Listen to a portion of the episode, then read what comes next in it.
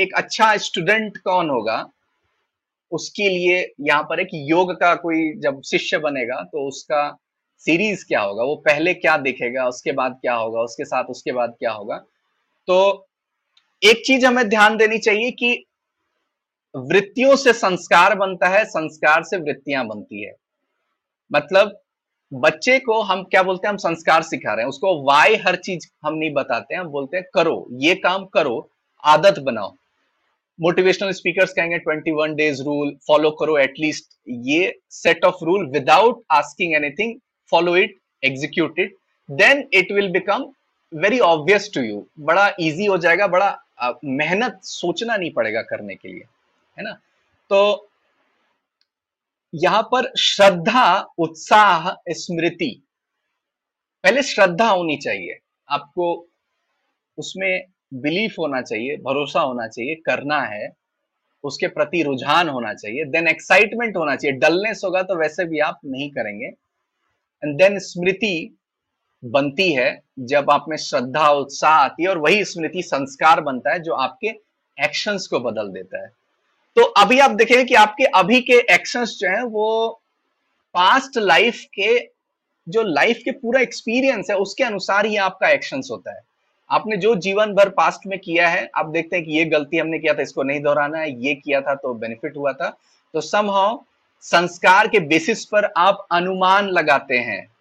You are not actually analytical rational actually आप नहीं है, आप समहाउ बायस्ड हैं अपने पास्ट लाइफ एक्सपीरियंसेस को लेके। इसीलिए योग जो है, उसको ठीक करने का प्रयास करता है। आपके संस्कार को अगर नहीं बदलेगा, आपके स्मृति को अगर वो नहीं बदलेगा उसको ठीक नहीं करेगा, जो स्मृति आपको परेशान कर रही है तो आपका एक्चुअल एक्चुअल जो है वो अनुमान नहीं होगा। उसी प्रकार हमको लगता है कि आँख से हम देख रहे हैं, नाक से हम सूंघ रहे हैं, कान से हम सुन रहे हैं, स्पर्श कर रहे हैं तो बड़ा हम प्रत्यक्ष बहुत अच्छा कर रहे हैं। नहीं, अगर आप स्वस्थ नहीं आप अगर बीमार हैं तो आपको चीज़ें ठीक से नहीं दिखाई देगी, ठीक से नहीं सुनाई देगी। तो बॉडी ठीक होगी ऑर्गन्स ठीक होंगे, तब प्रत्यक्ष ठीक होता है। तो उसी प्रकार, अनुमान तभी ठीक होगा जब हमारा मेंटल इंप्रेशन स्मृतियाँ, संस्कार ठीक होंगे then you will become more rational तो इस प्रोसेस से जब श्रद्धा, उत्साह, स्मृति, संस्कार को थोड़ा सा हमने मॉडिफाई किया है तो हम कहते हैं कि हमें प्रज्ञा आएगी, विवेक आएगा देन समाधि के तरफ़ हम बढ़ेंगे। जैसे अगर हमें किसी सिचुएशन में गुस्सा को कंट्रोल करना ही नहीं आया तो समहाउ आपका डिसीज़न जो है या आपका जो एक्शंस है, वो आपके कंट्रोल में ही नहीं रहेगा, है ना? तो क्रोध कहाँ से आ रहा है? क्रोध आ रहा है किसी राग और द्वेष से। वो किसी ना किसी स्मृति से जुड़ा हुआ है, वो पास्ट इंप्रेशन से जुड़ा हुआ है।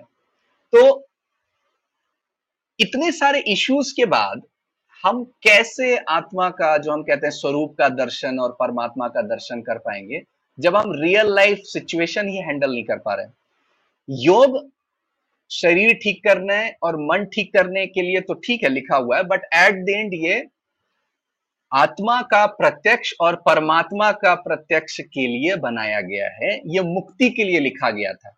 ठीक है? नदी में जैसे हम डैम बना दे और बिजली पैदा कर दे तो that is not the purpose of river है ना? रिवर का पर्पस बहुत कुछ है, और भी बहुत कुछ है। तो उसी प्रकार योग जो हेल्थ हमें दे देता है एंजाइटी डिसऑर्डर को ठीक करता है, हमें थोड़ा मूड हमारा ठीक कर देता है, हमें फोकस्ड बना देता है, वो योग का कॉन्सिक्वेंस है, कुछ रिज़ल्ट है। योग सिर्फ़ उसके लिए नहीं बना है, ठीक है? तो समाधि जो वर्ड है वो बार बार आ रहा है, जिसमें हम कहते हैं कि विषय छूट जाता है सब्जेक्ट चला जाता है और विषय को जो जान रहा था the knower you will left with the knower only सिर्फ़ जो आप में चेतन है, जो आपके अंदर एक्चुअली जो है, जीवात्मा है, सिर्फ़ वही बचा रहेगा, बाकी सब छूट जाता है। पर्दा गिर गया, ठीक है? और एक्चुअल में आपको पता चल गया स्वरूप का कि आप हैं कौन। ये योग हमें समाधि के थ्रू करवा रहा है। तो समाधि के दो इंटरमीडियंट स्टेज है। वैसे समाधि बहुत नाम से आएगा। असंप्रज्ञात समाधि, संप्रज्ञात समाधि, वितर्कानुगात समाधि, आनंद समाधि, बहुत तरह के समाधि हैं। लेकिन जो आखिरी समाधि है, उसमें भगवान का प्रत्यक्ष होता है। अब ये युग कहता नहीं है कि भगवान होते हैं या नहीं होते इस पर कोई डिबेट नहीं कर रहा है, क्योंकि प्रत्यक्ष जिस चीज़ का हो जाएगा, उसके लिए हम लॉजिक नहीं लगाते मेरे सामने जो हो जाएगा। और जो लास्ट स्टेज के पहले है सेकंड लास्ट स्टेज है जो, वो भौतिक ज्ञान मतलब संसार जिस चीज़ से बना है पंच महाभूत से, उसका ज्ञान हो जाता है। भौतिक संसार का ज्ञान हो जाता है। अग्नि तत्व, वायु तत्व, जल तत्व, पृथ्वी तत्व, आकाश तत्व। भगवान का नहीं होता है। और वो स्टेज एकाग्रता वाला स्टेज है, ठीक है? लास्ट स्टेज निरुद्ध वाला स्टेज है। बुद्धि, अहंकार, मन, सब काम करना बंद कर दिया। Then you will know your actual knower मतलब आप हैं कौन, ठीक है? तो एकाग्रता जो है वो इंटरमीडियंट स्टेज है और एकाग्र होने के लिए हम एक चीज़ से अपने आप को बांधते हैं। तो योग जो है वो कह रहा है कि आ, और हम सभी को ये बात समझ में आ रही है कि शून्यता बड़ा टफ चीज़ है। मन को ही ससेस कर देना स्टॉप कर देना ये ऐसे तो होगा नहीं ये स्टेप वाइज स्टेप होगा। तो इसके पहले वाला स्टेप ये होगा कि मन को एक चीज़ में बांधा है किसी एक चीज़ में। इसमें आप देखते हैं नाम रूप जप तीर्थ परिक्रमा है ना? एक ही मंत्र का या श्लोकों का पारायण करना, अखंड पाठ करना, जाप करना, कुछ सोचना नहीं, जो हम कहते हैं वैसे नॉर्मल स्टेज में अभी अगर हम कुछ कर रहे हैं तो पैरेलली हम कुछ सोचते भी रहते हैं। अगर बहुत लोग पूजा भी कर रहे हैं, मंदिर भी जा रहे हैं तो कुछ ना कुछ सोच ही रहे हैं दिमाग में। तो समहाउ एक ही एक्शन एक अग्र हो जाना, सिर्फ़ एक ही चीज़ अगर आगे हो जाए, बाकी चीज़ सब पीछे छूट जाए तो एकाग्रता है। तो वो एक्चुअल समाधि से एक स्टेज पहले की बात हुई। और इससे एक स्टेज पहले की बात होगी, उसको हम कहेंगे एक्चुअल में ध्यान। ठीक है? और उसके एक स्टेज पहले को कहते हैं धारणा। तो अर्जुन, जो महाभारत में तीर, चिड़िया की आँख को या पक्षी की आँख को जो मार रहे हैं तो उसको हम कहेंगे धारणा। एक ही चीज़ पर फोकस किया है, थोड़े देर के लिए। पाँच मिनट के लिए, छह मिनट के लिए, ये धारणा हुई। ये प्रोलॉन्ग हो जाएगी, बहुत लंबी हो जाएगी, उसको कहेंगे ध्यान। और वो फिर और लंबी हो जाएगी मतलब एकदम ही लंबी हो जाए कि एट द एंड आपका मन काम करना बंद कर दे, वो हो जाती है समाधि। तो इलोंगेशन ऑफ़ या expansion of dharana is dhyana expansion of dhyana is samadhi.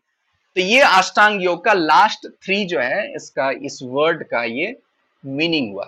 तो आज के लिए एक श्लोक के साथ हम एंड करते हैं इस सेशन को कि योग आप करने जाएँगे तो प्रॉब्लम नाइन प्रॉब्लम्स आएँगे जो आपको योग ठीक से नहीं करने देंगे। समहाउ ये लाइफ में दूसरी चीज़ों पे भी अप्लाई हो ही जाएगा कि आपको गोल सेटिंग में आपको पूरा नहीं करने देंगे। उसमें नाइन ऑब्स्टिकल्स आएँगे ही आएँगे। पहला है व्याधि रोग।